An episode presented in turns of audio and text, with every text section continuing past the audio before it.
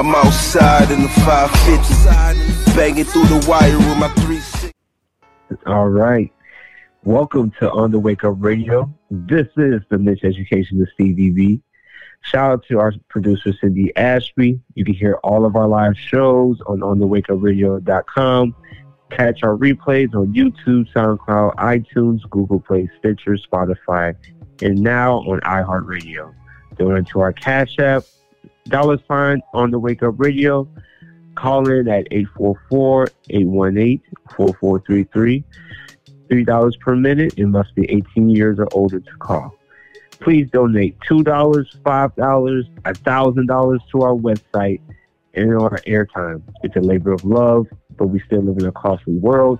If you appreciate the free content, please keep the message uncensored and free, especially nowadays. It's crazy out here. You can donate to our PayPal at onthewakeupradio at gmail.com. What's up, everybody? it's been a while since I've done my pod, and I want to thank you guys for supporting. My numbers are getting bigger and everything, and I appreciate you guys following me on my YouTube thing and stuff like that. But I'm back. I'm back. I'm back. Hope everyone is well.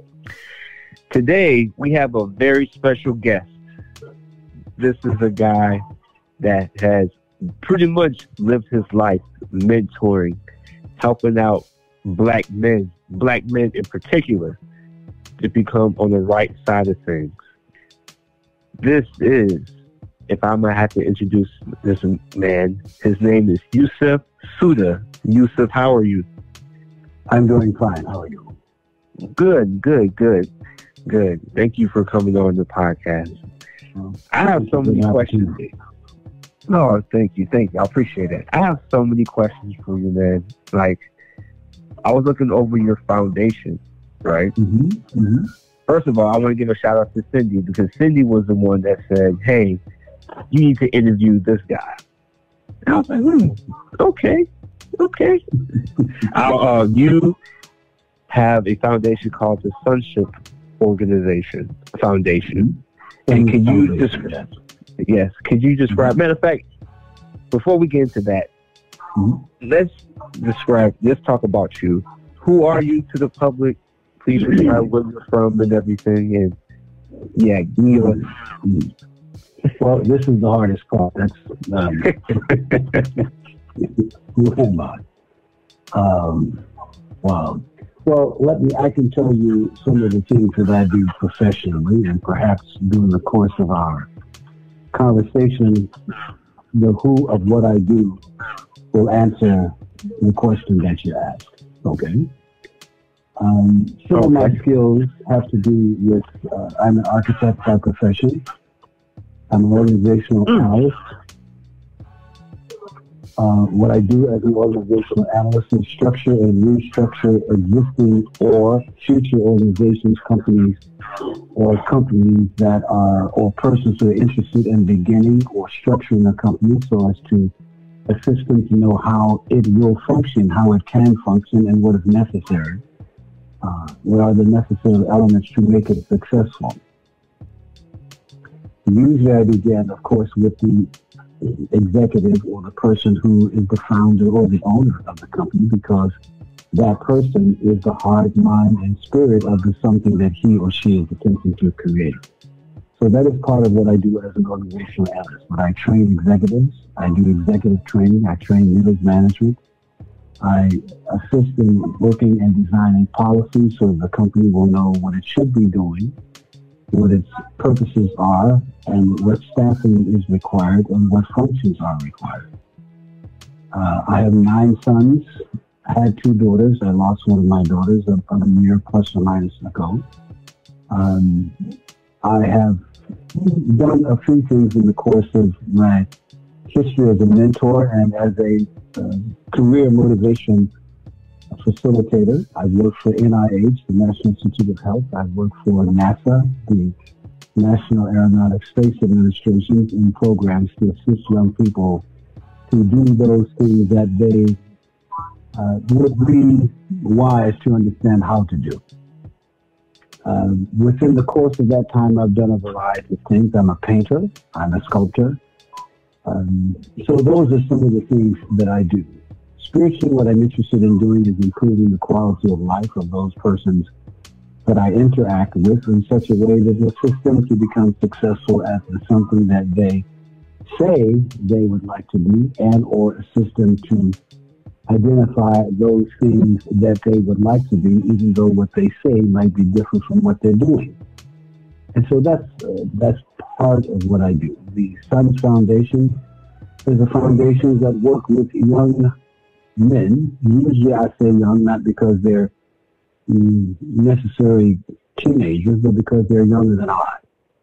And most of the people I know are younger than I because I'm 77 years old, soon to be 78.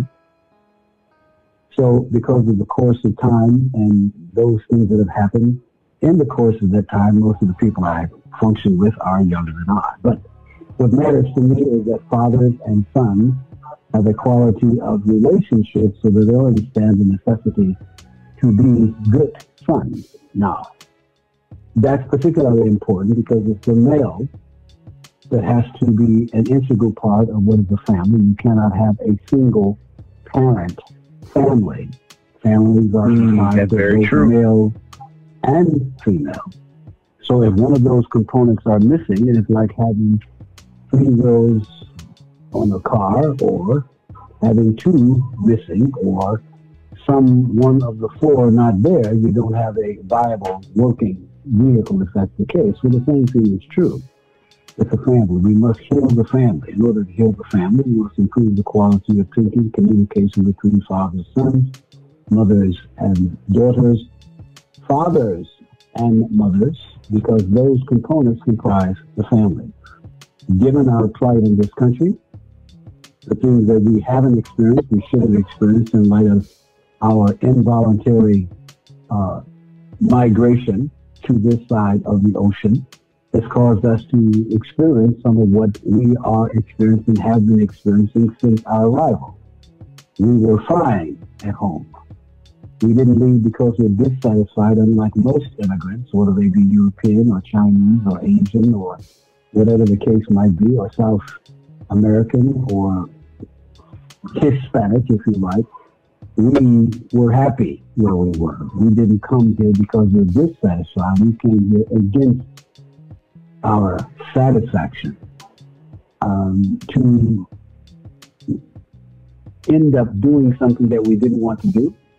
Our ancestral lineage in this country is aberrated to say the least, and now we want to be a part of something that in fact has been stolen, which doesn't make any sense at all.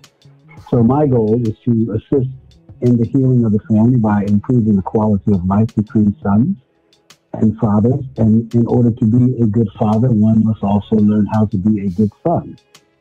Now, it's not a put down to mothers to say that they cannot raise men, but that's factual. They cannot. No, they can't. they can't. That, they, they cannot. They do that. Now, so that doesn't mean that mothers haven't made the sacrifices that are essential in order for uh, boys to become better boys, uh, but they cannot raise men. So we must do something to heal the relationship between fathers and sons so that fathers are good sons to their fathers. And those fathers of fathers are good sons to their fathers. When that's true, we have a quality relationship between fathers and sons that in fact can produce better fathers and better mates and better husbands, um, etc. So there's a thing that I have aspired to do to improve that relationship. So Sons Foundation is designed, geared, or aimed at healing that aspect of the relationship within the family. I love it. I love it. You are a jack of all trades. you are a jack of all trades. So I have a question. So we yes. were working at NASA, right? Mm-hmm. Um, there's a lot of theories saying that NASA, um, what they, the information that they put out is very fraudulent. Would you agree on that? that that NASA? Yeah, NASA. Yeah. Well, it, it, it has to be understood that every government institution, by the virtue of what they do, has to perpetuate an image, an idea, a thought that may not include all the factual data that support that which they say they do. Uh, that's the nature of government. so it depends upon what those things are that you might be alluding to. That's very true. That's very true. Wow. I love the fact that you guys have a pledge of honor in mm-hmm. I love it. Like I was I was reading some of their pledges, right? Yeah. Like number one, I acknowledge that one day I must stand alone without them. Yeah. Number two, I am a son, a gift of two parents, a father and a mother. I know there are two sides to every story. Yes. Like that's so true. That's very, very true. And one of the number seven is probably one of my favorite and my most important. I understand to dishonor the truth of my father's existence is to dishonor my existence. Yes. That hit me heavy because a little bit of information about me. Um, my father um, pretty much uh, cheated on my mom and they divorced and everything else, but I grew up with a stepfather and my mom. Mm-hmm. And so I've always had this resentment towards him because he broke up the family pretty much. You know, not mm-hmm. being disciplined with, you know, his phallus or whatever. So, mm-hmm. and I remember those days talking to him, saying, "Hey, I want to come live with you in a little bit and stuff like that." Mm-hmm. And while I was young, and he would say, "Oh, you had to do some chores, you had to do this, you had to do that," just to discourage me from living with him. Mm-hmm. So I always had this disdain uh, for him because it was like I wanted to bond it with him, mm-hmm. but his actions didn't show it. Mm-hmm. So I kind of like I wanted to change my last name to my stepfather's last name because he's the one that actually made me honor him because of his actions and his mm-hmm. words. Like he's a man of his word. Mm-hmm. It, but there's some people out here that just uh, dishonor their truth of their father's existence due to the fact of, oh, uh, he wasn't a real good partner for me, but that doesn't mean he wasn't a good father. It would be different if my father was trying to, you know, get it, be in our lives and stuff like that. My father didn't want to be. Mm-hmm. It, so, unfortunately, you know, things had to go. But that was a very important quote for me. Mm-hmm. That was very important. That hit me the most. Like when you were in sonship, right? Mm-hmm. Writing it down. Mm-hmm. Was it just a group of you guys, a small group, or was it just things that just came naturally to you guys? Well, all of the things that you see here actually are of my mind. Okay. Okay. okay. That's amazing. Now, that is amazing. Let, let me offer a perspective because it's useful for us as people who are the male aspect of our um, gender relationship, male and female, to understand some things about what it means to be a male and what it means to be the son, you know, of both a male and a female. Um, we live in a country that in itself is a fantasy It is an illusion. Now, let me tell you why I say that. We must understand that the creation of this country is a criminal act on the part of those who started the country. Here's what I mean. If you and I, I say, Stephen, we're riding, you're driving, I'm a passenger, I said, Stephen, look, uh, I'm going to run in the store here.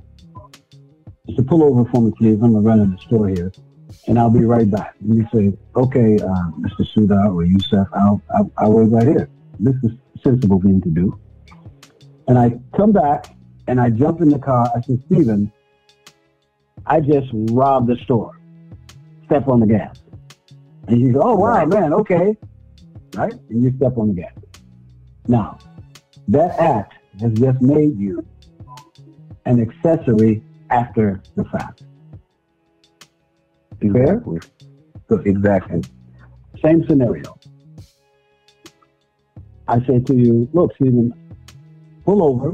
You say, okay. I said, but now I'm going to go into this store and I'm going to rob it. When I come back out, I want you to be here and step on there. If I come back out of that store and you're still there and you step on the gas, I just make you an accessory before the fact. Is that fair? That's a very good point. All right? Which means, in both instances, if you stepped on the gas and you drove away, you've considered to participate in the crime that I initiated, and you have subsequently become an accomplice to that crime. Okay? Now, yep. that's not going to change. That condition is not going to change. Either one of those would make that particular, those particular scenarios accurate. You have been an accomplice to a crime. For African people were stolen, kidnapped, traded, however the participation participated, however the participation occurred.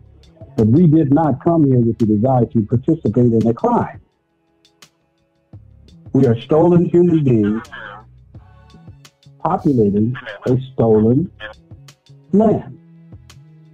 Now, therefore, we are accomplices after the fact. Now, having learned of that, and then we want to vote, then we want to become a part of the Republican and or the Democratic Party, or we want to become governors and presidents or representatives in some form or some fashion, knowing the history that I am sure that most of the political minds of today, of 2022, are aware of.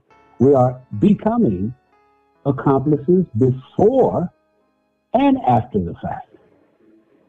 Therefore, the item of land that has been stolen and the people that it's been stolen from, and we've also fought the people who own the land to get the land from them and assisted in into the Buffalo Soldier process to help put them on reservations because we sided with the criminals who stole the country under the auspices that all men are created freely, I'm sorry, free, with the exception of us because we are two fifths of a person.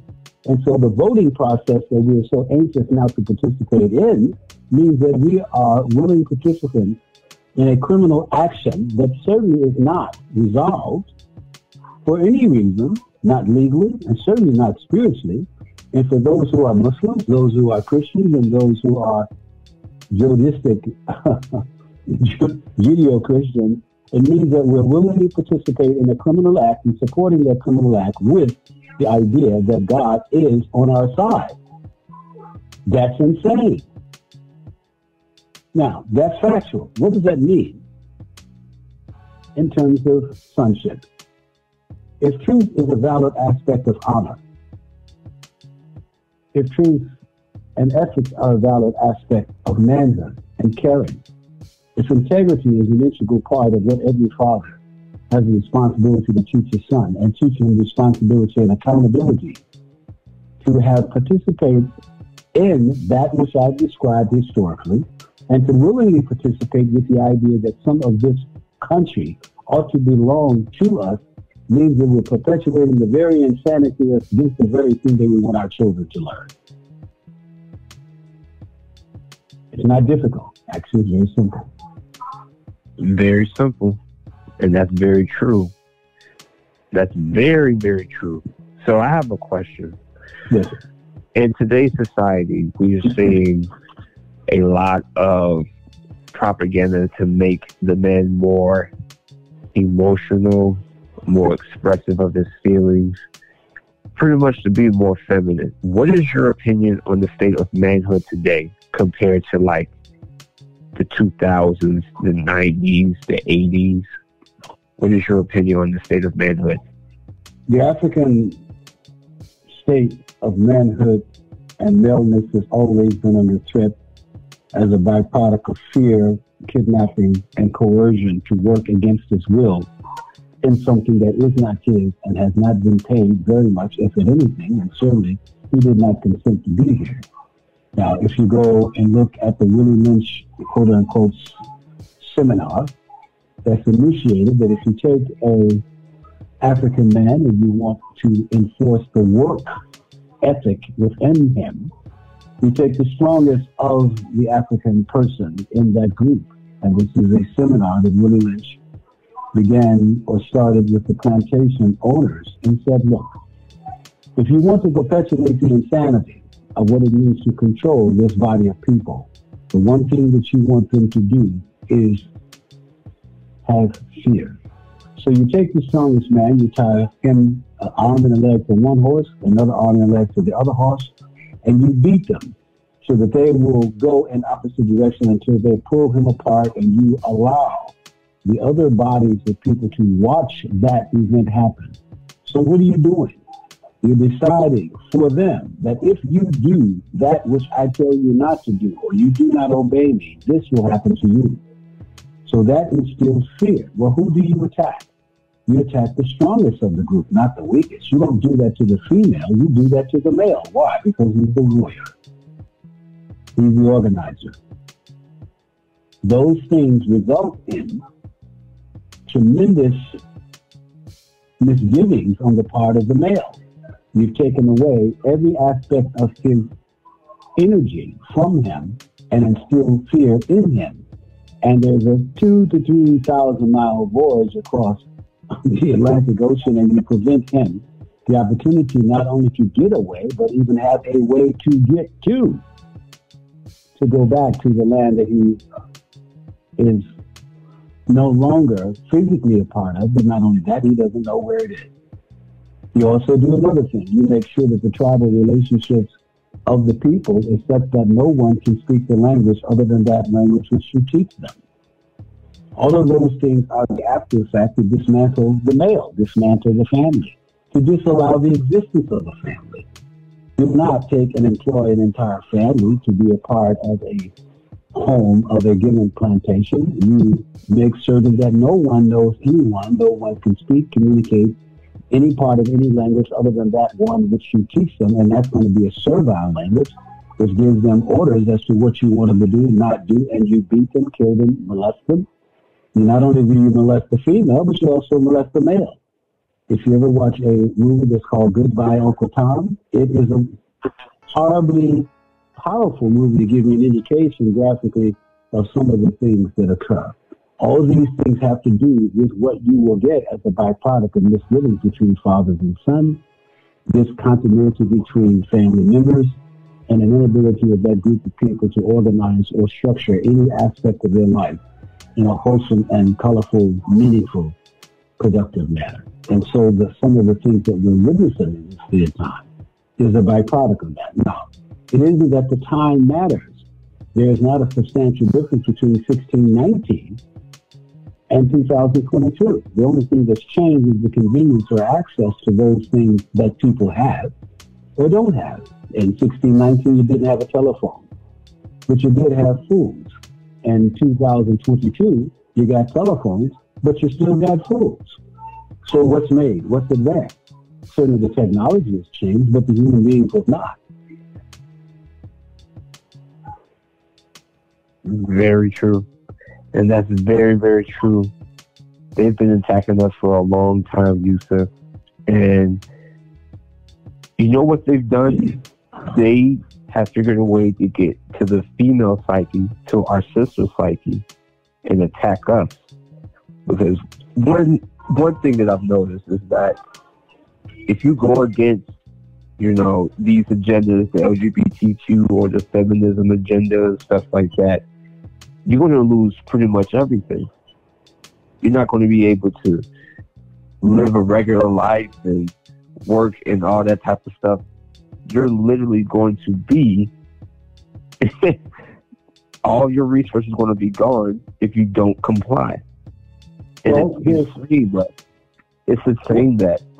Go ahead. I'm sorry. I'm sorry, I was just going to say to you, it's useful to recognize that what you're seeing play out in terms of gender controversy is nothing new. Realize that Alexander the Great, quote unquote, a boy in his early 20s was homosexual. Right. Realize that you watched the series, the movie called 300? Right. The Roman. Okay. Okay, no, these are the Greeks. The Spartans, I'm sorry. The Spartans, yes, okay. It was mandatory, compulsory that every soldier have a male lover. Mm, but that was part of their culture too. Like, well, what do you think? What, what, do you think that gay relationships between males and females, whether it be Romans or Asians, what do you think eunuchs were? What do you think all of that has to do with? It had something to do with time, but no, it's no difference in terms of the human understanding and in, incursion into gender and sexuality. It's the same thing. So there's a history there that's oftentimes is ignored, and we want to attribute it to the time of that time. But is there any substantial difference between that and this?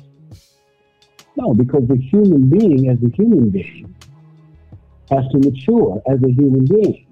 And the most difficult things for humans to be is human beings. So sexuality and sex is an aspect of the urge between male and female we usually learn by the male from the female, not the opposite. Right, right. And the thing is, is that, and the thing is, is that they created this quote unquote gender war, especially in our community. You see it all the time. How come I can't do this because I'm a woman, or how come he can do this and I can't? Like they want to make us equal. That has, has to do with there's a difference between equality and complementarity. Mm-hmm. So the relationship between males and females is complementary. It's not a contest of who's equal and who's not equal. That's one part. Second part is realize that since the advent of theological reasoning born in the idea of Christianity, thus the subsequent religion that comes out of Christianity, which has its growth in Judaism, which has a subsequent presence in Islam, Islam of the three is the youngest of the three. Why is that important? This enforcement of the male aspect over the female is a byproduct of the confusion that resulted the interpretation in 325 AD of the Christian, that which subsequently became Christianity, and not understanding the aspects of Ma'at or the Egyptian ancient religions that in fact talks about the 42 negative confessions or the coming forth by day. So the whole idea of Jesus Christ, the Father and the Son and the Holy Ghost did not come from Christianity. It comes from an understanding that was misinterpreted, misunderstood, which subsequently became the Catholic Church.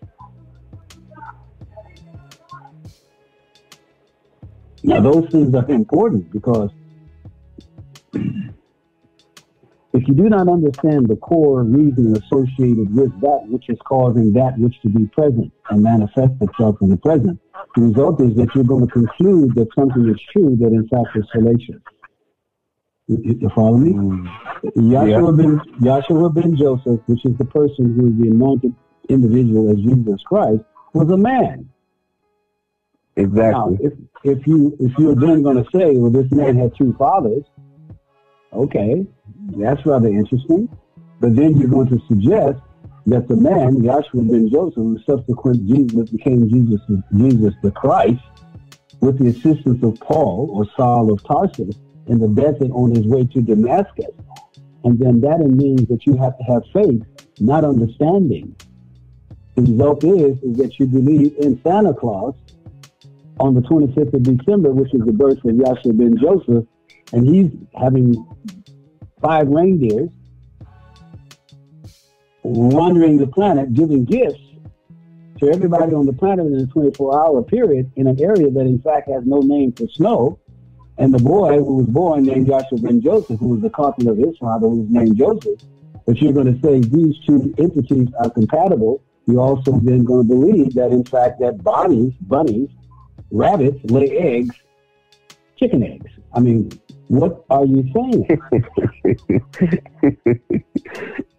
okay. Hey, you, you, hey, you, I'm, I'm, you are you're preaching right now. You're preaching right well, now. We're gonna have to no, take I, a music. We're gonna take a music break real quick. okay. and then I'm gonna let you go in a little bit more. Okay. Sure. All right. Dearly beloved,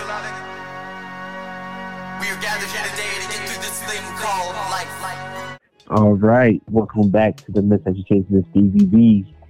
Having man discussions with my guy Yusuf.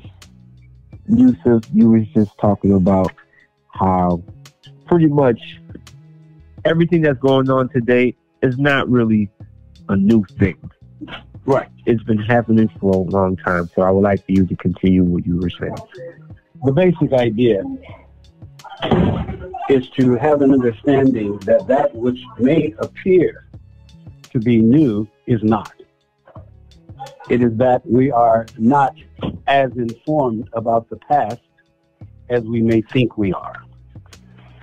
Sexuality, homosexuality, relationships between males and males, males and females is not new. The fact that the politics of the planet at this present time is taking on the form that it is, is new for us, but is not new in terms of human relationships and interaction.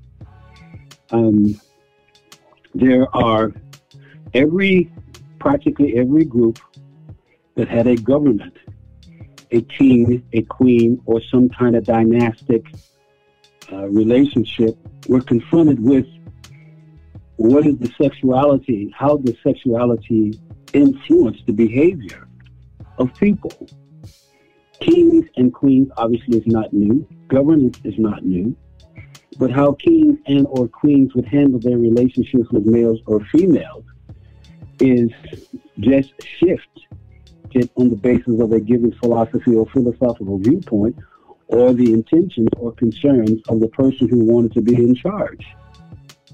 Uh, the Chinese, for example, had a eunuch by the name of Zheng He. Zheng He um, an extraordinarily wise person, but he was a eunuch that the king or the emperor um, embraced because of his skill, talent, but made him a eunuch because of his obvious sexual uh, fears of males in relationship to his harem.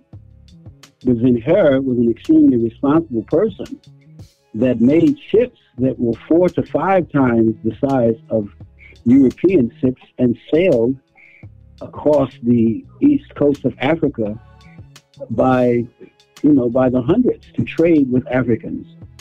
But the sexuality, the, the influence of sexuality and sexual considerations resulted in this man being a eunuch. Alexander the Great, the boy, who had a lover on his campaign as a young warrior, etc. All those things are true. We don't have to talk about the Romans. The Romans are extremely decadent in their interactions. The one of the greatest armies of, of, of, that fought in Thermopylae, the uh, Greek uh, soldiers were all had to have it was mandatory. They had to have a male lover. And That's the whole crazy. idea of mentoring came as a byproduct of Greeks um, influencing because young boys had to stay in the army for 20, 20 years of their life.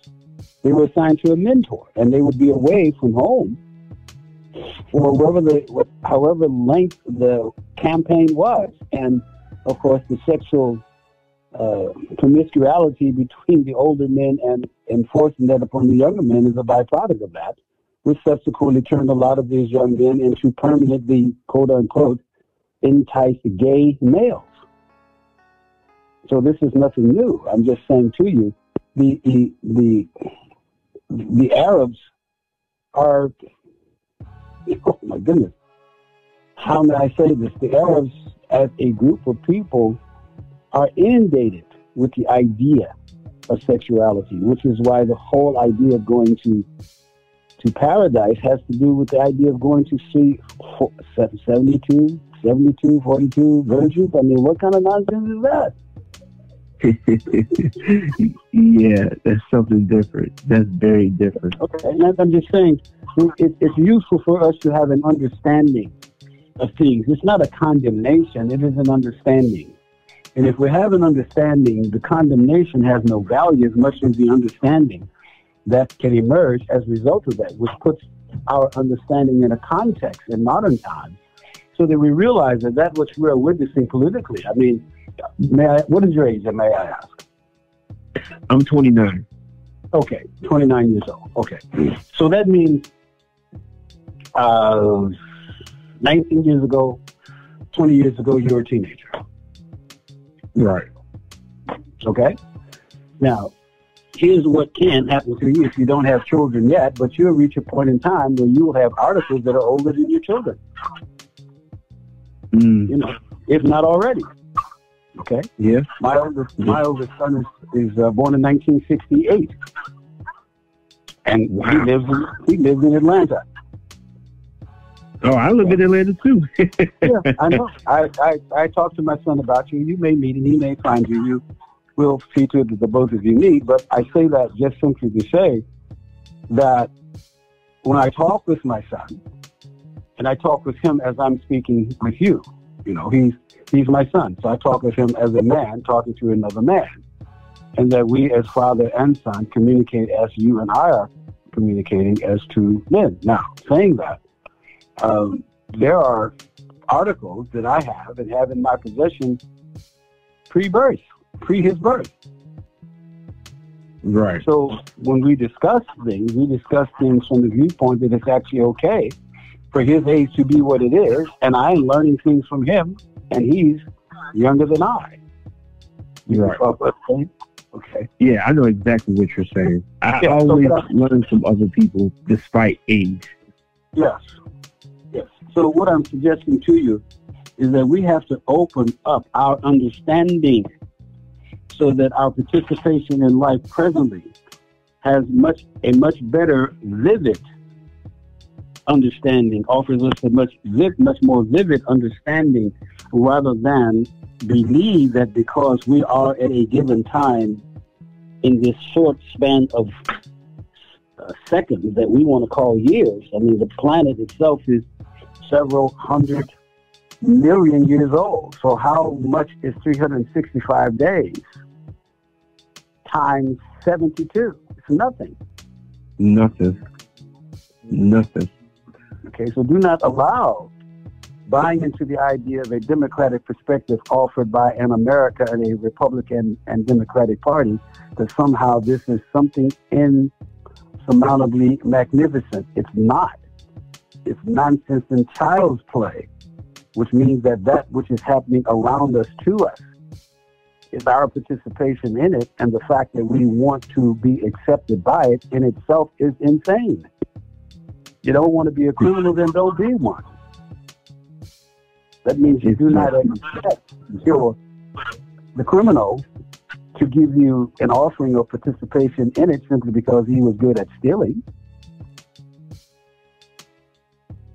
Exactly. And that's my thing. I try to tell people in my family, listen, don't join these politicians. They don't care. It's all a game. Like, I got out of politics and I've been living on cloud nine because now not only does it have like Masonic stuff in it, but it just really doesn't help the black man, honestly. And I have a question um, one of the listeners just hit me up with a question. He asked, well, she asked, do you believe male homosexuality during those times is due to the stain they felt towards women? That's a very good question. Well, let me tell you, that's something I find very interesting in response to your question. Um, my wife had a, a person who she considered to be a great friend of hers, okay, a male, okay, who was gay. Now, I later learned that this young man became gay as a byproduct of a molestation by his uncle, or I think his uncle. Yeah, So that the happens very- a lot. Yes, the very thing, the very act of intrusion and abuse caused him to have a desire to participate further in the abusive activity that caused him to be the something that he was or became. You follow me? Now, that's very interesting for a bunch of reasons. Now, let's also consider this idea. It is the male that learns from the female about intimacy. That is generally the case. The urge, the human urge of sexuality, is a common natural process of attraction between male and female. Okay? The mechanics of that is not necessarily any different from a male to a male or a female to a female because each of the two people has an instrument of sexuality that they're being introduced to find some way to appease the urge that they have as a male and or a female. Well, the female is the one who teaches the male about intimacy. Now, here's something that's very interesting as well. Once the male has been introduced to the idea of sexuality or sexual interplay or intimacy, it is the female who has introduced him to it, but is also the female that refuses oftentimes to allow him to continue to participate in the activity after the urge has been aroused and he has been taught what to do. So the very thing that he knew nothing about is the very thing that he, quote unquote, for lack of, uh, in an ironic manner, to become addicted to, is the very thing that he now refused to have access to, that he cannot participate in without her participation, and certainly would not have participated in it without her instruction. So the urge is there. Now the question is, what does one do with the urge? As males, we must learn how to do one simple thing, and that's say no. Yeah. Is that difficult for the male? Apparently so. Because because anytime or too frequently when offered the opportunity to participate a second or a third or a fourth, fifth or a fiftieth or two hundredth time, okay, and take a person like uh, uh, Wilt Chamberlain two thousand plus times, he has the ability to say no.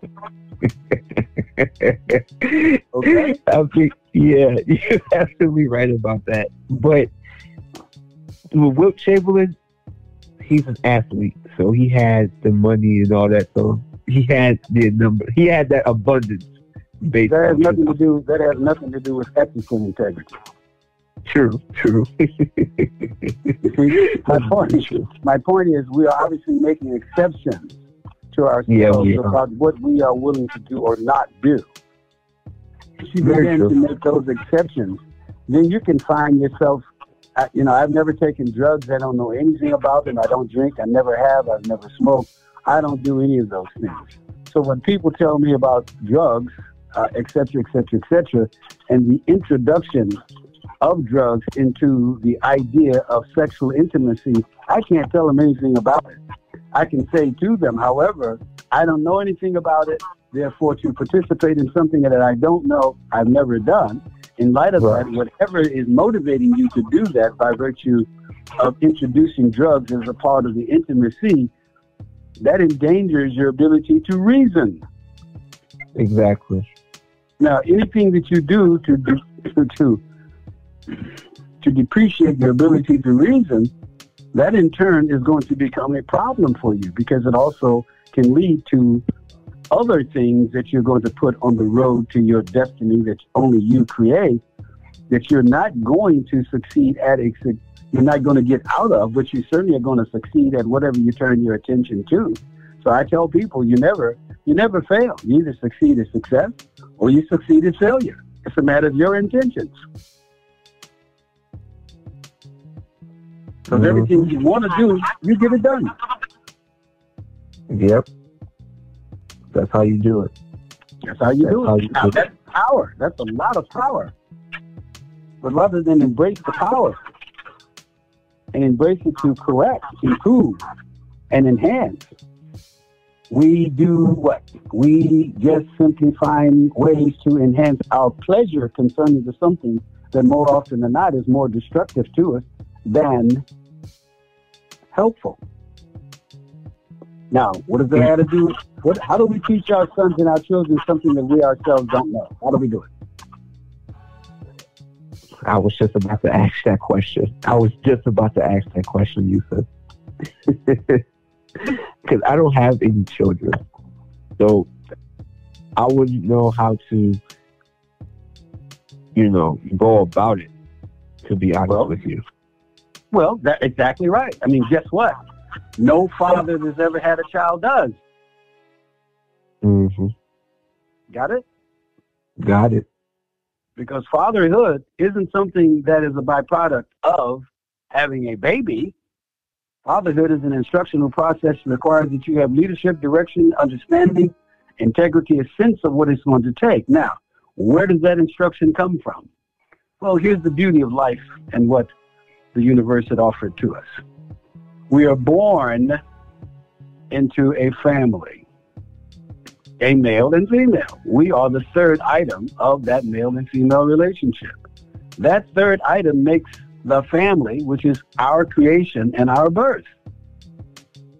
What is more important is the family, not the child, not the mother, not the father, but the entire group, which we call a family. Exactly. If my friend here, as he shared with me the absence of his father, well, he loved his father. Well, guess what? Let's let's make an assumption just for the sake of discussion and clarity. Let's say that your father was present throughout the entirety of your life, from day one to the present time. Here's what will happen naturally, assuming that there was no African slavery, everybody was working, everybody was employed, and let's assume that your father made $250,000 a year. So there was never an instance where he could not take care of the family. There was no struggle. But here's what's factual. When you're born on day zero, guess who knows little or nothing about you? Your father. Exactly. Guess who knows everything about you pre birth, which has been your home for nine months? Your mother. mother. Thank you. Now, when you are born, day one, minute zero, father's job still has to go on. So guess what he does every day for 15, 16 years of your life and his? He's working. Working, provided. providing. Thank you. Guess what he doesn't know? Anything about his children. And guess who verifies that they are his? Your mother. hmm Okay? So you heard the term, perhaps, mother's baby, father's, Maybe. yeah. Mm. So You gotta repeat that one. You definitely gotta repeat that one. definitely gotta Mother's repeat that one, you Yusuf. Mother's baby, assuredly. Father's baby, Uh-huh. maybe. Because the Mhm. confirmation, the existence of who that child belongs to comes through the mother. And she's the only authority that can verify that that's true. He cannot. Now, having said that, if he's working 18 years out of his life, he has to wait until his son or his daughter grow old enough to come to him one day saying, Father, Dad, I need to talk to you. Then he knows somebody's home enough for him to have a discussion with because for the first time, he's getting a question. More often than not, he's utilized by mother to be the police in the house, the authority, the enforcer. That doesn't give him an understanding of his child. That makes him a disciplinarian. That makes the sons and daughters become one who is more likely to be fearful of father's presence rather than be complimentary and instructive or students of the father. Now that's if everything is fine. Now we don't know when you read those pledges that I've outlined. Realize the son is saying that the fathers and the parents' problems are theirs, they're not mine. I must allow them to have been who they are with each other And that I cannot judge. If I do that, I make an error in judgment because I cannot know what they know. I cannot know what they did or didn't do. And if I involve myself even in spiritually in that, I'm making an error because I don't have sufficient information, data to make such a judgment. Now that is true. There's a lot of kids that put their parents' problems that put their parents' problems on them, Yeah. but they don't un- have an understanding of why that That's a sign them. of immaturity. That's a sign Right. of a child's immaturity. That's what that is. I mean, again, as I said, I have a son, you know, Mhm. he was born in 1968. He lives there. A wonderful man. Good God, good heart. But we've had to have some discussions to help clean up some things that he didn't understand. And that's still going on. Hmm. That's still going on. Realize that just because we are males and we are older doesn't mean that we are men. We are Mm. males learning how to become men. Maybe it depends upon the quality of instruction and from where that instruction comes. I know some 65 year old boys. And that's sad. That's sad. To be at that age and still have that immaturity in you, that's very sad, to be honest. Well, think about this. I'm an architect by profession, okay? Do you think I know everything about architecture? nope. Thank you. So when you're 65, I'm 77. Do you think that because you got 65, you know everything about be- being a man? No. One is oh. always becoming a man. That's a process that continues to go on. If that were not true, then the idea that the most permanent thing in the universe is change would be a non-existent actuality. But that is a fact. The only permanent thing in the universe is change, which in itself is an oxymoron. So I have a question. Yes, sir. just for the public because I know they're going to ask me this. What is your definition of a real man? A real man? A real Man, man. real men? A real man. Like what is what are the qualities to take to become a real man in your Basically, those things that you see that I outline on the sonship uh, page, they have to do with ethics, integrity, honor, responsibility, and accountability. Now, why those five things? Ethics has to do with one's ability to make agreement, A, first and foremost with themselves. When you make an agreement with you, and only if you make an agreement with you can you keep it with someone else. Is that fair? Yeah. Okay. Ethics is the agreement that you make and your propensity to fulfill your word to others by virtue of the word that you give to yourself first and then later. Integrity has to do with wholeness. If I take a piece of paper and I tear that piece of paper, I have broken the continuity of the paper by ripping it. It's no longer whole. Integrity has to do with the idea that if I give my word and I keep my word, it means that you can trust my judgment and believe in my integrity that if Yusuf gave you his word, you can count on it. exactly? Now, that is integrity, it's wholeness, it's continuity, it's consistency. Honor. Do I keep my word? Do I honor my word? Do I reflect in my behavior that which I say? Do I give honor, respect, and appreciation to others? Not only do I require it of others, but I also outflow that energy and power to others so that they can say to me, that's Yusuf Sudan. You need to know him. Well, why do I need to know him? The only thing I can tell you, you need to go and find out.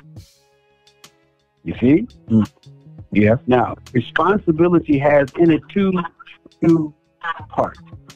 Response, by definition, means the ability to act or react. So, what is a response? Act or react, right? Correct. Ability, by definition, implies knowledge, doesn't it? One doesn't have an ability in one unless, unless one has information, thereby knowledge. Fair? Mm-hmm. So responsibility means that one has to know something in order to act or react properly in relationship to the something that they agree by maintaining the honor and integrity that they have associated with the activity so that with that being true, they can do those things that they say they know how to do, or they are in process of learning how to do those things. Fair? Mm-hmm. That's responsibility. The last one is accountability.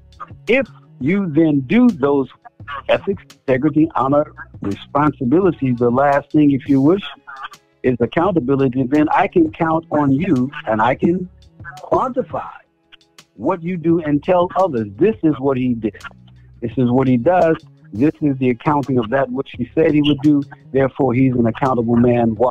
Because he proved to you through his actions and activities that not only does he have ethics, not only does he have integrity, not only is he a person of honor, but he also takes responsibility. And now here is proof of that through the process of accountability. So an accountant is simply one that measures the work that has been done and in fact can delineate that by telling you item 1 through 30,450,000, this is the work that's been done. That's an accountant. If you account for your money, you count it. Or if you account for what you didn't do, you don't have. If you look at it from a bit of liability, it is still accountability. You get my point? Now, if you are doing those things, you're on your way to becoming what?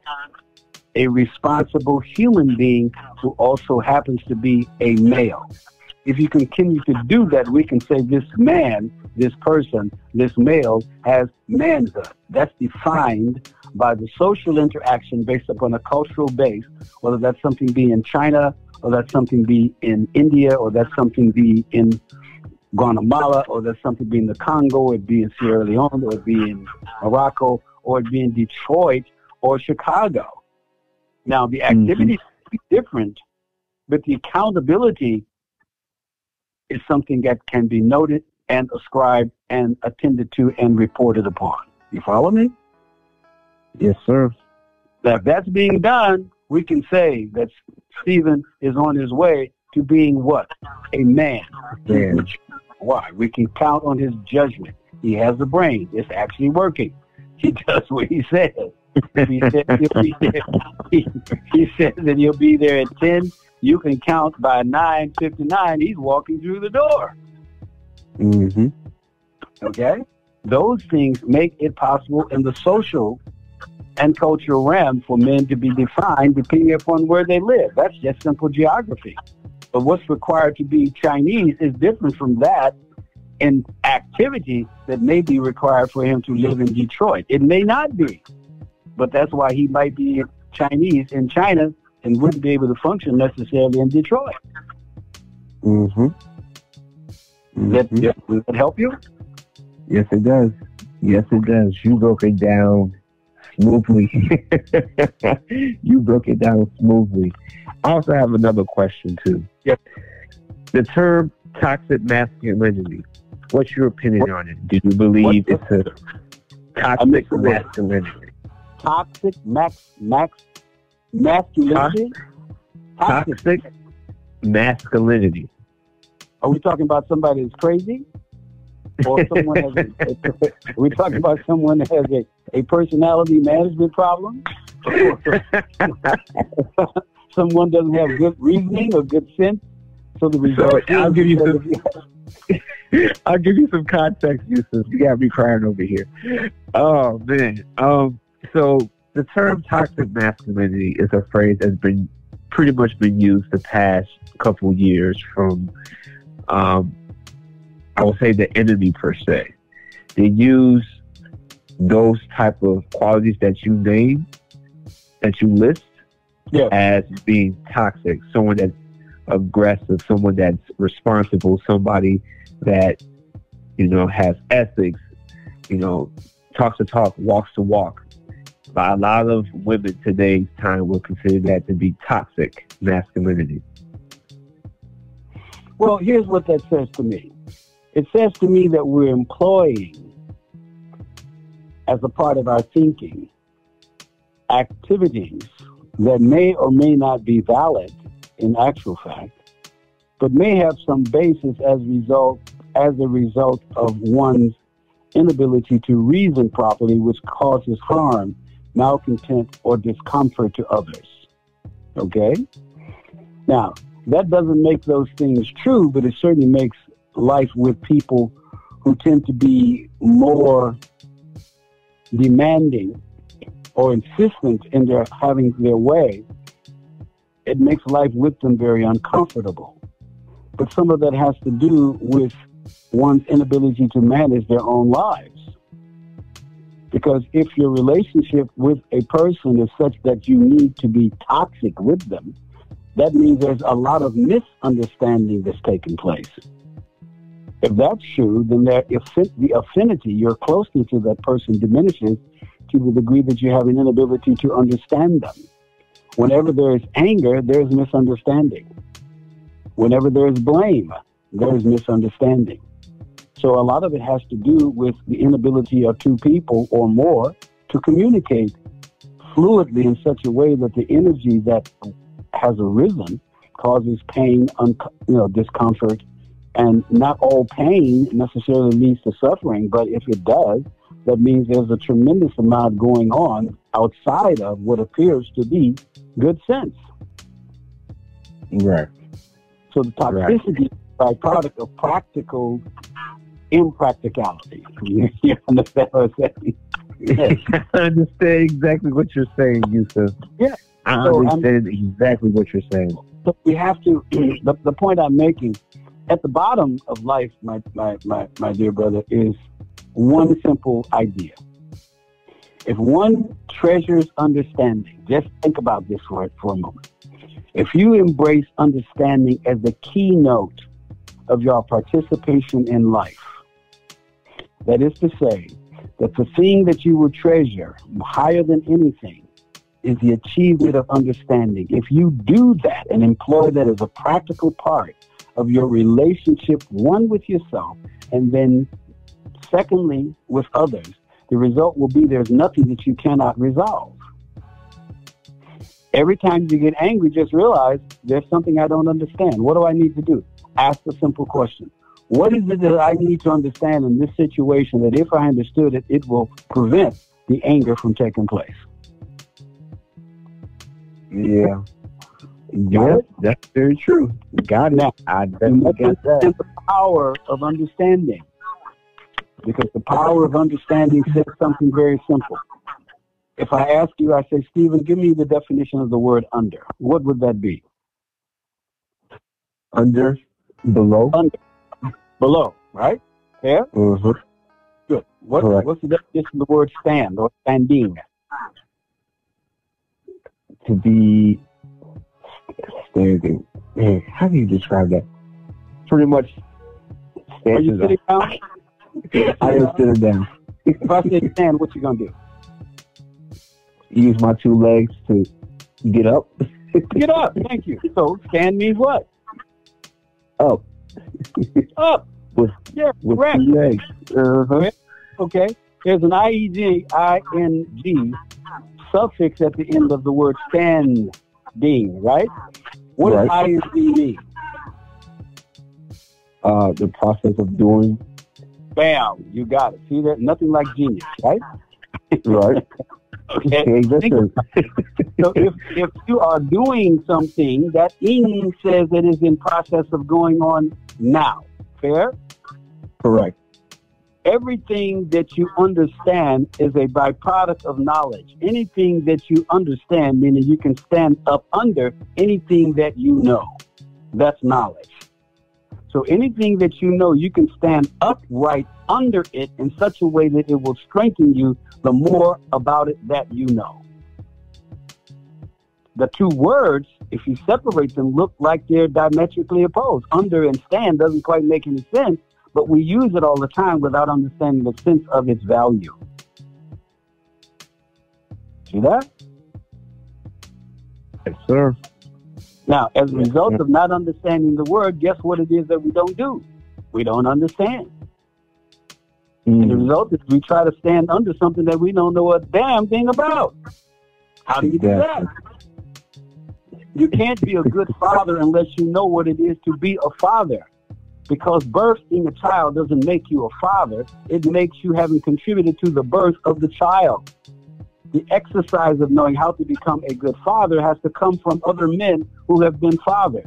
preferably your own. But if you can't go mm-hmm. to your father, go to his father because you have two sets of living encyclopedias called grandparents that are there to assist you to understand things that your parents can't tell you and won't tell you. Why? Because they don't know. Not one parent knows what it's like to be a child. You got to go to their parents to find that out from their parents. Mm-hmm. Those living encyclopedias are proof positive the knowledge that you need to become the father that your father cannot teach you because he's learning while you grow. Right. You see what I'm saying? I If you understand. that by dismantling the family, who is going to instruct who to do what? Nobody. There you go. So when you Yeah. end up in the predicament that you're experiencing, it isn't because your father was a bad guy. He didn't know what he didn't know. That's a very good point. That's a very good point. When you break it down like that, yeah, that's a very good point.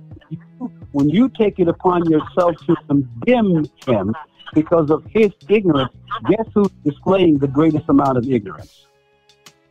I am. Thank you. Mm. What you just did. You just did some therapy on me, right? Let me share. Go ahead. Go ahead. I'm sorry. No, no, no. You, you're doing great. No, no problem. No intrusion. you know, I'm 77 years old. Okay? right. My father was 22 when I was born. My father died in his early 50s. Okay? Okay. Fact. I hadn't seen my father from about the age of five or six until I became around 20, 21 years old. Okay? My father was my best friend. I say to people, my father and I were twins. But I also just told you that I'd had to see my father from five until 20, 21 years old, didn't I? Right. Okay. So something's missing there, isn't there? So how could I make Yeah. the statement that I made in terms of the affection and affinity that I have for my father, even though the time, space, and distance between I and he over a span of time had that big of a gap in it? Fair? Mm-hmm. Let me answer the question for you that you you can't ask. My father and I were twins. Why? Because my father had two very interesting um, idiosyncrasies. One, he never would buy a car off of the showroom floor. He'd always have his car made. Two, he would never buy a suit off the rack. He'd always have his made. Well, my father, whenever he had a suit made, he'd have me one made just like his. So Hmm. guess what we look like whenever we walk the street hand in hand? Brothers, twins. Like twins. You get me? Mm-hmm. Now, so I learned things from my father principally that made me have a quality of affinity for him. In spite of the time that wasn't spent, what mattered to me was the man who shared with me his life, his understanding, and his way of doing things so that those things impressed me so they last still with me to this day. I would love to be able to talk with my father today who would be 99 years old. Mm. I bet he'll have so many stories to share with you. Huh? I bet he'll have so many stories to share with you. Well, it's not the number. It's the quality. You get my point? Yeah. There you go. It's the quality of the interaction and energy relationship between father and son that matters. Not that which one did not do, but what matters is what are those things that one did do. And what were the contributions that one gained by those things that were done. See what I'm saying? Mm-hmm. Because if I do that, I can allow him to be as ignorant as he was at 22 as I was when I was 22. Mm. You get me? I, yeah, I feel you. So if I, if I want to embrace egotistically the reasoning that my father didn't do what I wanted him to do, so therefore he's a bad guy, I'm the one that's being silly, not him. Hmm. Now you make me want to get in contact with my father. Now you want me to. Now you're making me get in contact with my father. Go to your father and talk to him, man. Yeah, Let let me say, it should suggest this to you strongly, okay? Go Yeah. talk to your talk to him as a man to man, not father to son. Talk to the man who also is his father. Different conversation.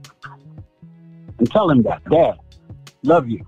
Okay? I need to talk to you, man, as a man, talking to a man, because I need from you that which only you can give to me. Are you willing to have that conversation with me? I'll guarantee you what'll happen. You'll lay back and say, okay, let's talk about it. Let's get it. Do it. Yep, gotta put that on my list, Yusuf. Gotta put that on my list. Uh-huh. Because if you open up to him and allow him to be what he was not at the time, he could not know anything other than that which he knew at the time. It makes it impossible for him to say to you, thank you, son. Mm. Follow me. I'll follow you. I'm following you. If you give him that opportunity, that's the best that you can do. You can't make him do anything. No more you can make him do anything before. Don't try to make him do anything now. And whatever it is you think he should have done may not have been the something that he could have done. Why? Mhm. He operates from a high degree of ignorance, as does we all. Mhm. Okay. Fair? Okay. That's very fair. Very So I'm just, I'm, I'm just suggesting to you, open you up. It has nothing to do with him. Open you up so that you are ready to enhance your understanding by participating in what he can tell you, and only he can tell. You. Just listen. Mhm. See what I'm saying? Yeah. That's yep. I gotta put that on my list, Yusuf. Definitely. I, I gotta talk to him personally though. Like I don't want to talk to him. Last time I spoke to him, it was around like 2018, and we just talked about what happened. But I didn't see him. I need to go actually go and talk to that man. Go talk to your dad. Yes. Go sit down. Go sit down. Look at the person is your father in the eyes. Have a conversation with him. And if he gets a little talked out of, out, say, okay, hey, I got it. You upset? Now my question is, what are you upset about? I'm talking to you as your son. We're two men. Right. That which has happened happened. Now I'm not going to deal with what happened. I'm dealing with right now what's happening. Why? Between you and I now. Right now. Right. Yeah, he Right. may out in anger. He may break out in tears. He may laugh and say, "Well, I've been waiting for this conversation, knowing you for a long time." You don't know. Don't know but to try. You can find out, can't you? Uh-huh. There you go. One thing for sure, you can't lose anything. hmm That's true. That is true. Now, perhaps, Yusuf, this was a great, this was a great, great interview. I really do appreciate. it. I have one more question. Yes. Um, in terms of like your students, you have like any students that are like in their twenties, like me, late twenties, early thirties? Yeah, my oldest student is eighty. because I definitely got to come out to Las Vegas and just actually meet you man to man and I look forward get to an understanding of the Sun's foundation on a personal level. Yes. My, uh, I, I shared with you, and I'll share this with you briefly. I mentioned to you that one of my students was a mentor who worked with me. He was in his 80s. He was the um, educational uh, director for education here in Las Vegas. Wonderful man.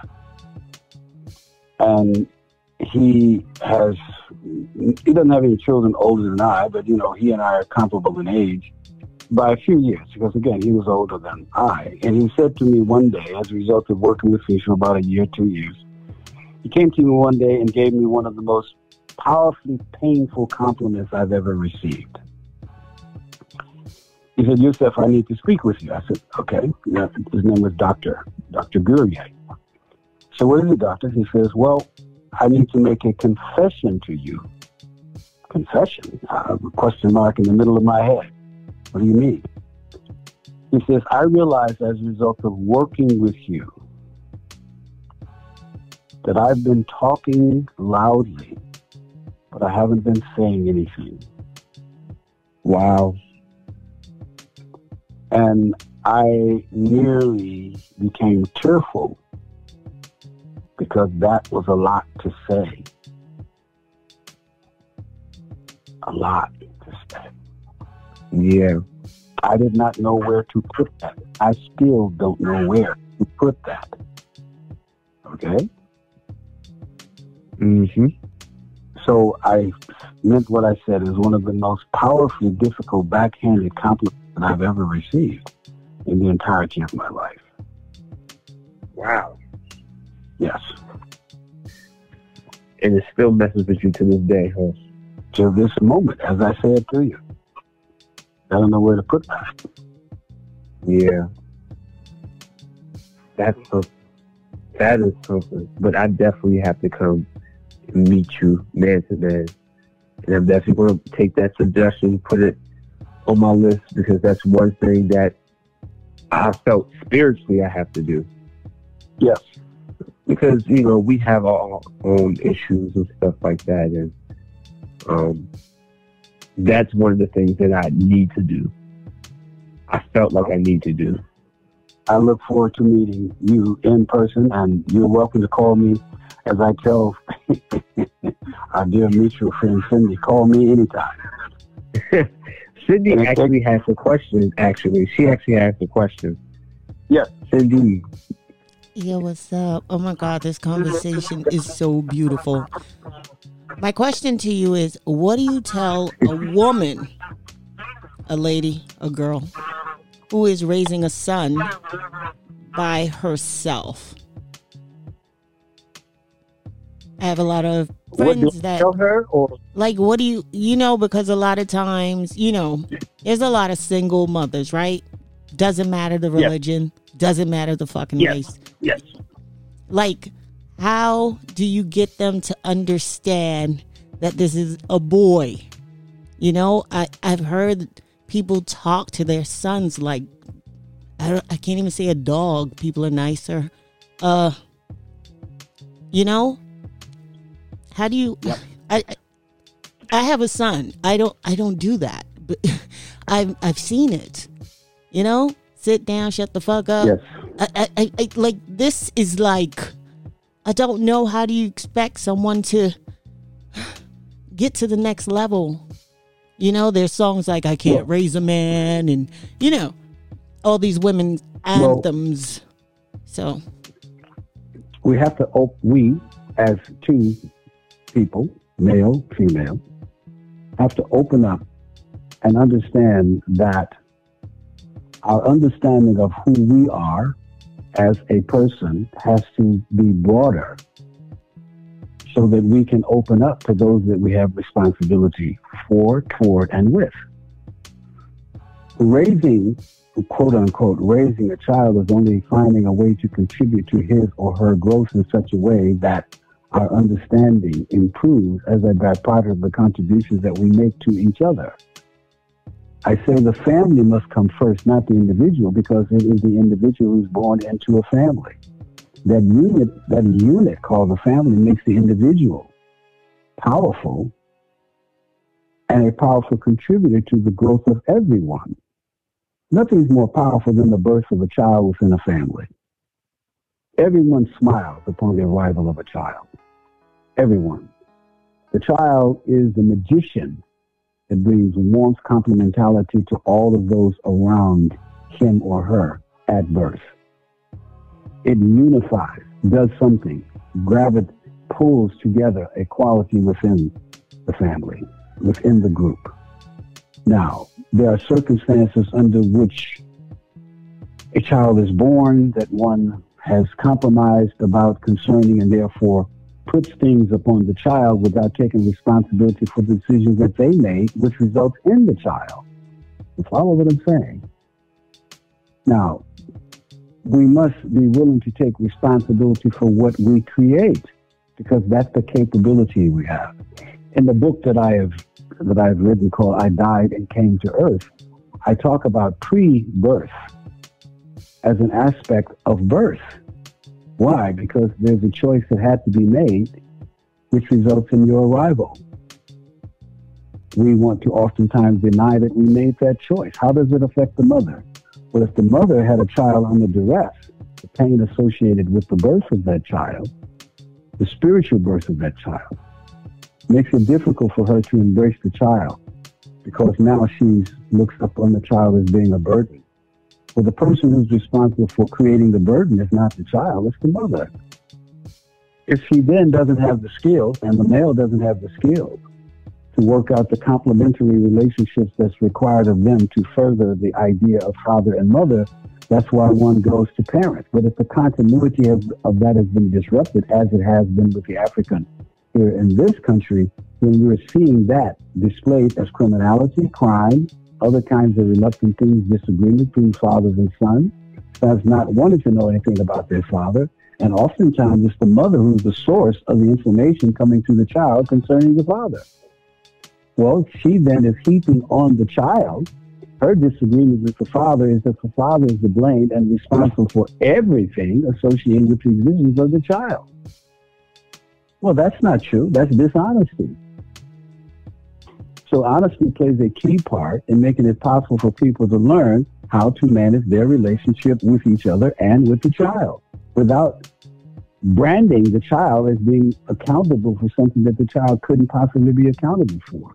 The effects of that is some of that which you're, mentioning. But those are effects of an earlier cause based upon something the mother and the father couldn't or didn't know how to do. The result is you get some of the effects that we're discussing. So the growth and healing of the family is an essential part as a unit because it is the family that must come first because the individuals make up the family and the complementary association and contributions by each of those members makes the other individual stronger and more powerful. This country teaches you that the individual is more important than the family. That's a lie. That's a horrible lie. That's a horrible deception because oftentimes, too frequently, the mother who is primarily the source of information for the vast number of children, is degrading the father simply because they, as two people, did not know how to manage their relationship with each other, and somebody made a decision not to participate in something because one wanted to control and the other says, I won't allow you to do that for whatever the reasons might be. All of those things lead to pain, suffering, disagreement, and subsequently very, very, very difficult situation for the children. And boys have a particular problem. Why? Because they must go outside of the family to learn the things that they know. The girl can stay home.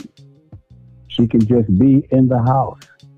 Sons can't do that. He must learn from outside of the structure of the family. He doesn't have a choice in that matter. He cannot stay home and ever learn how to be a man. He has to go out into the world to participate in life, living practical and impractical, and must have the skills to manage that flow which is going to come to him from the outside from other men, both logical, sensible, and deception and painful and difficult. and if he manages that, he might end up safe and sound. But he, between the two, male and female, is the most likely to have his life ended much earlier, even if he lives a natural life. He usually dies earlier. He leaves sooner than the two people. But that's the nature of having chosen to be here. You know what, Yusuf? now that you mm-hmm. hit that, I've been going through an internal struggle. Um, give a little background information on me, I grew up in the suburbs of Illinois, Naperville to be exact, and my parents pretty much coddled me. I was spoiled brat or whatever. Now at age 29, Mm-hmm. I started to feel that burden of the well, the consequences of being spoiled because I haven't gone through that struggle.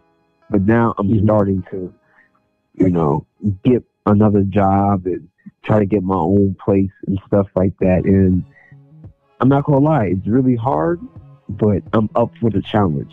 So what do you say to somebody like me that's in that position? because you said something that was, I believe, was very true. Struggle creates a man. Yes. He has to go. A man has to go through certain struggle in order for me, order for them to become that man. And my parents are really big on me staying in a nice place, you know, doing this and doing that because of the lifestyle that I was raised in. Which I understand that, but at the same time, it's hindering me. So, what do you Well- say to that?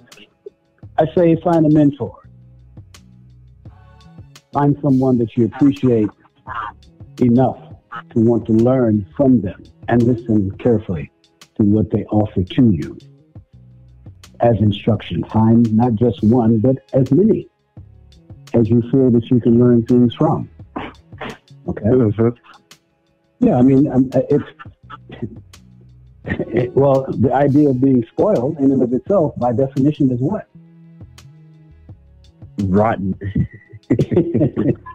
well, and, and, and, and at least non-productive in the manner that may be required. You follow? Right. Right. I mean, it's, it's not a good, bad situation, but the way you learn how to be a bricklayer, my brother, is by laying brick. There's no other way to do it. You have to Yeah, do it. do There's the a practical, yes, there you go. There's a practical side in your participation in life that if you avoid it, you will not know what's required of you in the future. Fair? Yes, sir. not it's not complicated, you know. But parents don't want children to be hurt, and sons have to be protected because sons are out in the world that cares nothing about them and will do things to them, right, and harm them. Well, mothers are very interesting. They want their sons to be safe, but they want their daughters to get married. Fathers are the opposite. Boy, get out of here as quickly as you can. Mhm. Okay. Okay. So That's very true. That's yeah, very true. Fathers want the daughters to stay home. Why? Because they want to protect them. Mhm. Mothers want the sons to leave. Right? Under Mhm. carefully under carefully orchestrated instructions. Why? She wants to approve your life. She wants to approve who you get married to. I want to know if she's good enough for my son. Mhm. Father say, boy, go out and make a choice and stand on what you decide. So you get the opposite flow. Fathers want to protect daughters. Mothers want to protect sons. Father say, boy, you got to go.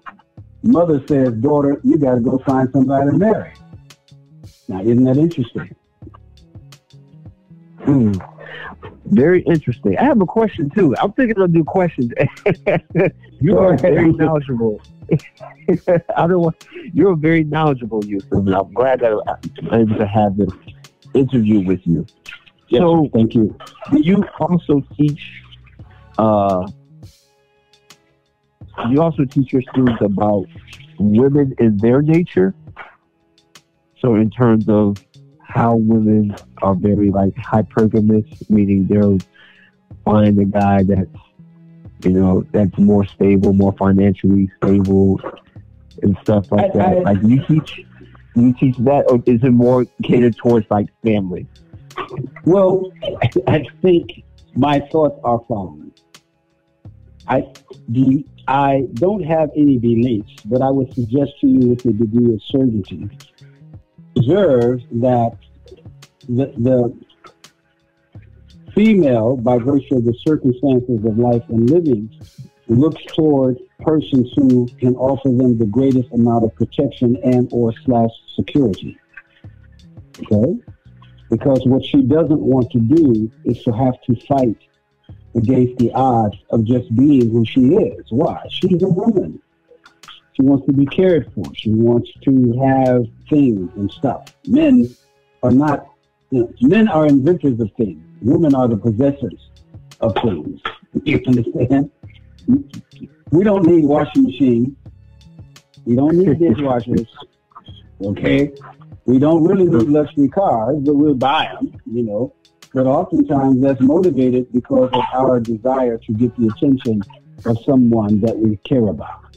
But that is not something we need. Now, but we we are gifted with being rather naive and stupid because we're trying to please the person who's a part of our life. Why? Because once we have been chosen by them to be their mate, that quality that we want access to from them, we don't ever downplay it. We try to figure out a way to keep it.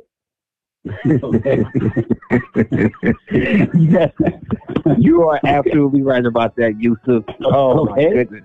Now, then we, we make the error in judgment that, well, if she got one, then she must have one too. Let me see. okay. Well, there, Crazy. therein, therein lies the stupidity of it because then we end up betraying the trust of the person that we say we wouldn't break the trust of. So then we become suspect because we don't make decisions properly. But here's something that's very interesting. In those areas of life and living, women are much more promiscuous than men and far more capable of enjoying intimacy than any man can and can participate in it longer than any man can. Point of fact. Mm. Okay? However, her quality of understanding is such that she can accept the fact that you can have another female, but she may not accept the fact of the truth of that unless you tell her the truth concerning it.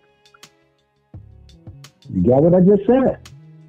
hmm Polygamy is not an unusual quality across the planet. No, it's not. Women are much more receptive of polygamy than men are of other men Very with true. their particular woman. Now, that's a very interesting thing, but a lot of it has to do with the truth that you're willing to tell and that you're willing for her to hear. But you got to run the risk of losing her by telling her the truth. But it's better to tell her the truth and get her to disagree than to do it, and therefore she doesn't know about it, and therefore she ends up disagreeing with your behavior because you didn't tell her the truth. Give her the opportunity to refuse. That can make a difference between whether you have a stable relationship or whether you have a broken one. Now, but if your theological reasoning comes out of those three great religions, then you got an interesting problem because most of us do not understand the very religion that we say we believe. Mm. You got it? Cindy, ha- Cindy has another question. I am so sorry. Yes, I. Okay, so uh, being that we're on relationships, so today I was kind of like I, I went on social media and there was this woman that was complaining that she had been with her mate for about five years. She was probably in Yes. her late thirties, almost forty, and she gave him an Mhm. ultimatum: marry me Mm, or I'm going to Vegas. Well, she said right up until Okay. up to that point, the man started helping her pack her shit and put in the car to go to Vegas, and she was shocked. Mhm. Well, I don't do ultimatums, you know, and so my whole thing is from your a man's perspective. How does a woman get a man to marry her? Now, I'll say this in a disclaimer. I've never begged a man to marry me. I've got six rings. I would be Tom Brady, okay? Because do you get what I'm saying? Or I've never I don't know I don't know about that life. But then I also was raised by somebody that was born in 1925, if you get my drift. So now my whole thing is how how does one in today's society because it's it's the same but different how does a woman get a man without ultimatums? Because ultimatums are like for children, right? And we really shouldn't be talking. What do you you normally say? We we talk at each other, not with each other. How does a, Yeah. a woman get a man to see her for who she is without begging? Because begging is B with a bum. We don't beg. Nobody should be begging to be loved. Nobody should be begging to be married. That's begging for change. That's insane. All right, go ahead. Well, it seems seems to be a lot of charge on this. Yes. Heated. I felt that one, man. there, there, there, there's more in this than can be said. I understand. Okay. No, I'm only kidding. Plus, one, no one likes to be offered an ultimatum. You will react. React, not give great consideration, thought, or thinking to an ultimatum. Because that is born out of fear. You're asking me to be afraid of something that you want to embrace, want me to embrace honorably. Can't do that. I can't do that. As a person, I can't do that. If you don't do blah, blah, blah, the consequences are thus, thus, thus, thus, thus.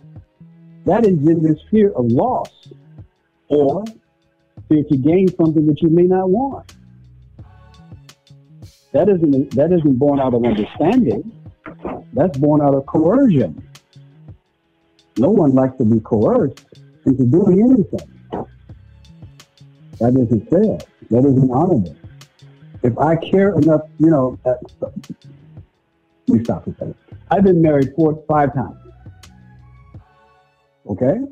Five times. Mm. Eh, now, yeah, that's that's that's the proper reply. okay. Married four or five times. You know Yeah. what? That's Okay, that's fine. not that's not really bad. My daughter saw the ring. She said, "Mom, you was pimping." I was like, "Lord, no, I wasn't pimping." okay. Now, here's why. Because I cared enough about the people that I decided to marry that I was willing to participate in life to with them to whatever degree that required of me. And I did not have any way of knowing what that would require. You got me? But I was willing to participate and find out. Now, did things turn out the way I'd like them to be? Obviously not. But I found something very interesting. I'll share this with you. My very first wife, our son, our oldest son, is 50 years old plus, 51, 52 years old now. After 30 plus years, she will call me and talk to me and tell me you need to talk to your son. My son is 50 years old. you need to talk to my son. You know what I'm saying? Wow. But the beauty of it is her willingness to communicate with me. You see, you see what I'm saying? Mm-hmm. And that I treasure more than anything. And I will call to find out how she's doing. Now, here's what I'm saying. What females who wish to be married have to have a viewpoint of men. For men to be married, in some ways, is a non-essential activity to participate in as an activity. But for her, it is a confirmation of his affirmative care of her. He doesn't need the marriage, but she does because for her, it is a confirmation of her value to him. Now, that's one part. The second part is that realize that this country, marriage is done totally different than how it's done in other places. At one point in the we we are a, we have adapted an European perspective of what marriage is. So marriage in this social construct is a a a, uh coronation of the female. It is accepting the idea that the queen is more important than the king. It's like a chess game in some regard. The king is a is a powerful piece, but the queen is the most powerful piece on the chessboard. Is that right? Right? Now, Mm-hmm. at the same time, you find here is the dichotomy of silliness. It is the queen that's the most powerful piece on the chessboard, but in the religion, it is the woman who, in fact, is the creator of sin and derision and corruption. That's insane. Think about that. Because the queen is the essence and the core of what makes life possible. There is no life without the existence of the female. She is the custodian of life. My dear wife, beautiful, six foot three, very smart, much smarter than she is beautiful. Okay? Now, I say that to say this. I'm just giving you some understanding of my understanding based upon what you asked. My, my dear wife, love her. Known her since she was 26 years old. Wow. She was my friend for an extremely long time. We've been married now going on 11 years. And the circumstances of that marriage is a whole nother interview. okay. but here's something that she said to me. here's something she said to me. And she's asleep now. But here's something she said to me. She held on to the view that being asked to be married for her was supremely important. Okay? Let me restate that. She held on to the view that being asked to be married was extremely important to her. Now, I never asked her to marry me, but we are married. So just 48 hours ago, the subject came up again. And because there were other things that were taking place in terms of confusion and indifference and misunderstanding and trying to grapple with understanding because of I'm a male, she's a female. And not always those two things go together. You understand? Now, that having been said, so there's a lot that had to be worked on, worked toward, worked for, and worked, worked at to get to the point where we could have the discussion that I'm going to share with you now. That being this.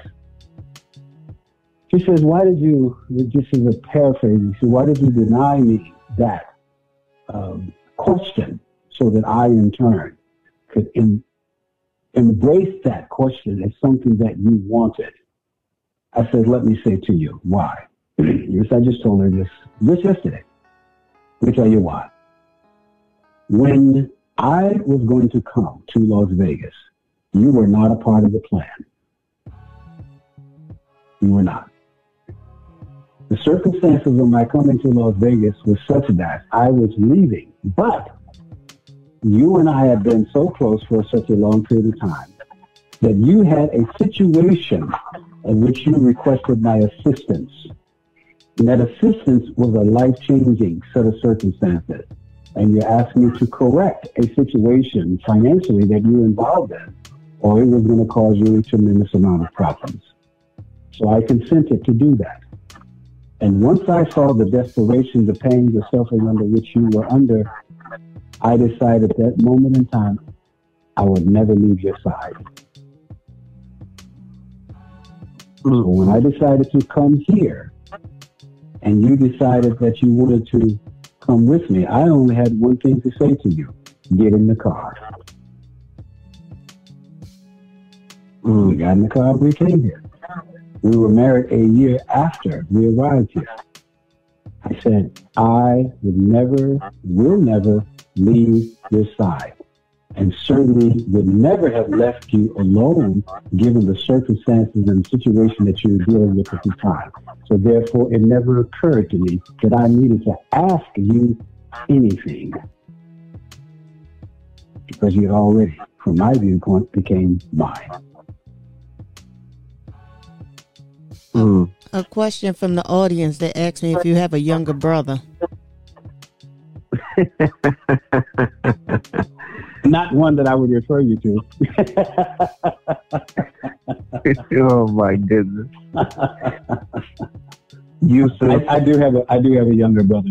I, I uh, somewhere in that question is um, an appreciation that I'm sure I may need or not need to know anything about but I, I do have an appreciation for the question. My my my point to you, Cindy, to you, Stephen, is whatever I have learned, and I can perhaps offer that as an understanding to those listeners, including yourself. I'm happy and honored to be able to do that because it isn't that I know a great deal. It is that I know that I don't know a great deal. okay. and, and, and because of that, I can honestly answer out of my experience that which I'm saying to you because I'm hoping that somewhere it broadens your desire to attack, approach, and involve yourself in the lives of others with understanding. That's why I suggest to you, please value understanding because it will save, prevent, and enhance. excuse me. excuse me. It will enhance your life by utilizing the principle of understanding to further your lives.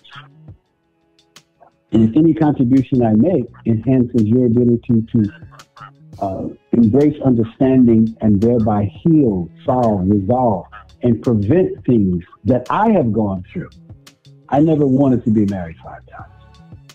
I never wanted to leave any of the uh, wives that I've had a part of my life. And the fact that I can talk with some of them, not all of them, um, at this time in my life, for me is an honor and very much appreciated. Okay. Um, so it is a hard won process that I've gone through by mapping through my life and creating the destiny that has resulted in my ability to say that which I've said to you so far. That's great. This is a great interview, Yusuf. I really thank you for having this interview with me, man. I really do. I really appreciate the wisdom that you did preach to us, to me and Cindy, and to everybody that's listening that's tuning into my podcast tonight. Mm. Well, do me a Really favor. Do me a favor. Uh-huh.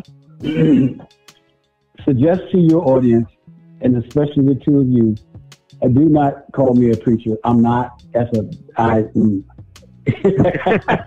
yeah, yeah, yeah.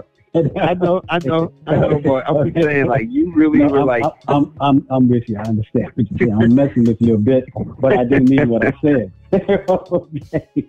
I understand, I understand. They got a bad rep. They got a oh, bad. But yeah, that's that's. I mean, I want to know what I did to you for you to call me a preacher. What I do? I, No, I just said that you were preaching. I know, I know. I'm only, no, no, I wasn't messing. I'm, I'm messing with you, man. It's cool. You're good? we, we good? No, I'm only messing. Everything's fine. Feels good, man. I appreciate you, man. I really do, and I will definitely keep in contact with you. Please do. I hope you have a great night, man. Okay, listen, you made it. so already, I did. It's been a great evening. Thank you so much. Yes. Yeah. All right. And Have a good day. Thank you so much. Thank you. We're still live on the air, but thank you. the honor, the honor truly is mine. I learned a lot. Thanks. Talk with you both soon. Okay. All right. Okay. Bye bye. Bye bye. So, Cindy, everybody that's on the pod, I want to thank you guys for tuning in. That was Yusuf Suda, founder of the Sons Sonship Foundation. You can go to Sun S U N Z S H I P dot org to learn more about the foundation. They're located in Las Vegas. I want to thank you guys for listening to this thing. Uh, ugh, I can't talk right now. I want to thank you guys for li- tuning in and listening to this CVB podcast, the Miseducation of CVB. It's been a while since I did the pod, guys. Forgive me. It's one o'clock. It's one twenty-two at night. I don't know why I'm getting tired. I just took a nap or whatever. But tune in next Thursday. I will see you guys then. Till then, peace. This is On the Wake Up Radio. Subscribe. Go to on uh, OTW2. Come on, man. Censorship is high right now. And y'all got to keep the message uncensored and free. OTW2.com. on the radio.com. You already know the Cash App. You already know the PayPal. Don't be stupid. Don't be weird. Let's get this thing going. Eventually, y'all gonna stop going to YouTube. y'all have a good night, man. I'm out.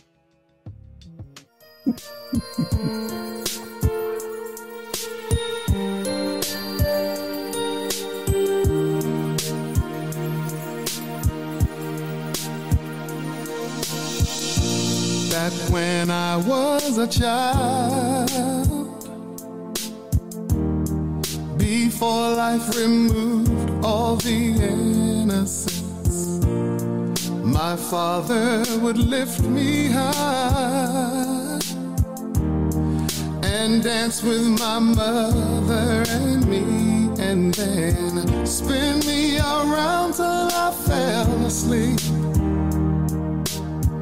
Then up the stairs he would carry me, and I knew for sure I was loved. If I could get another chance, another walk, another dance with him, I'd play a song that would never ever end. How I'd love, love, love to dance with my father again. Flawed individual. Thanks for keeping the lights on, Deang. Cindy Ashby Productions. On the wake up. Kids Shop Yet organization programs are finally here. Visit ksyet.org to register.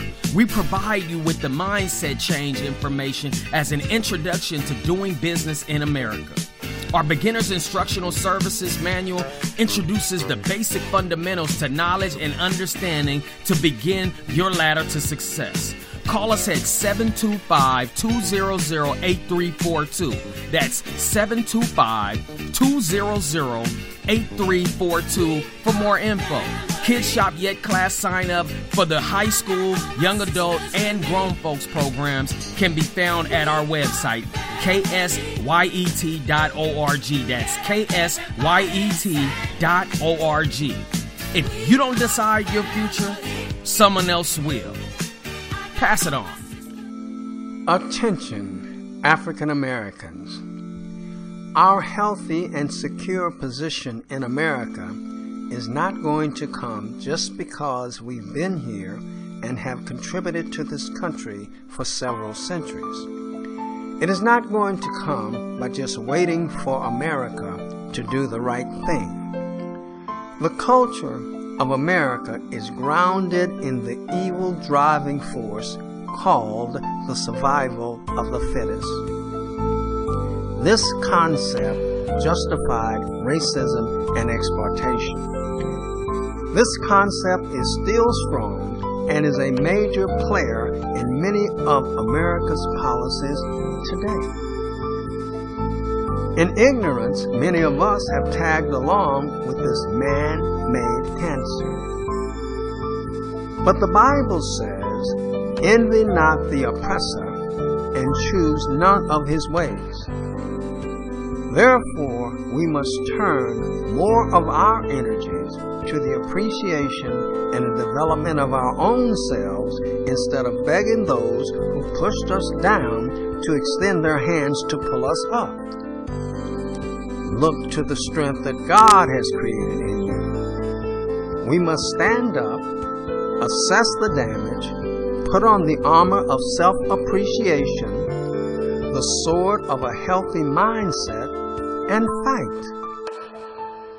We are in a war, in a serious mindset battle.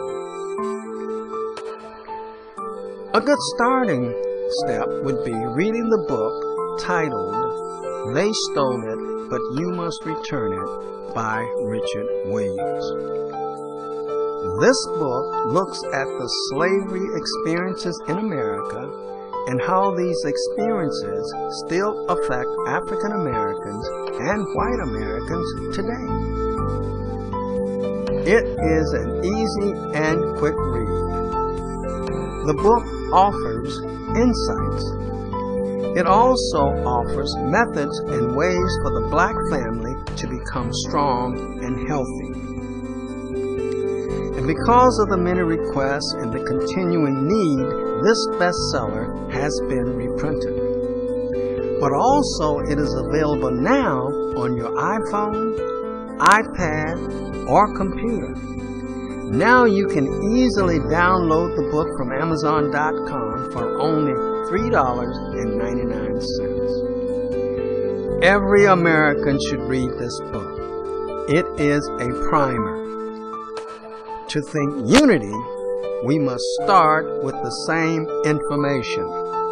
Get and read this book now. It is time for a mindset revolution.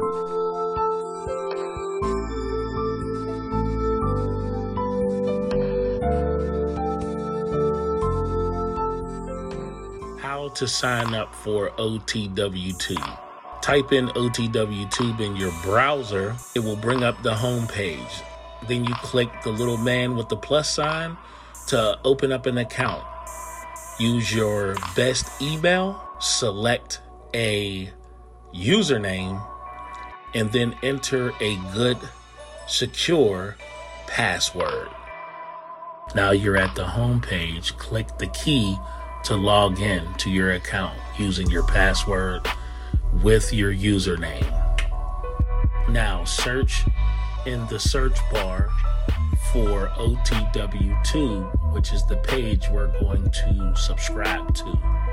Click subscribe, click add as friend, as well as click where the videos are. Click on a video to view, like that video, as well as comment. And your exercise is done. Thank you for your support.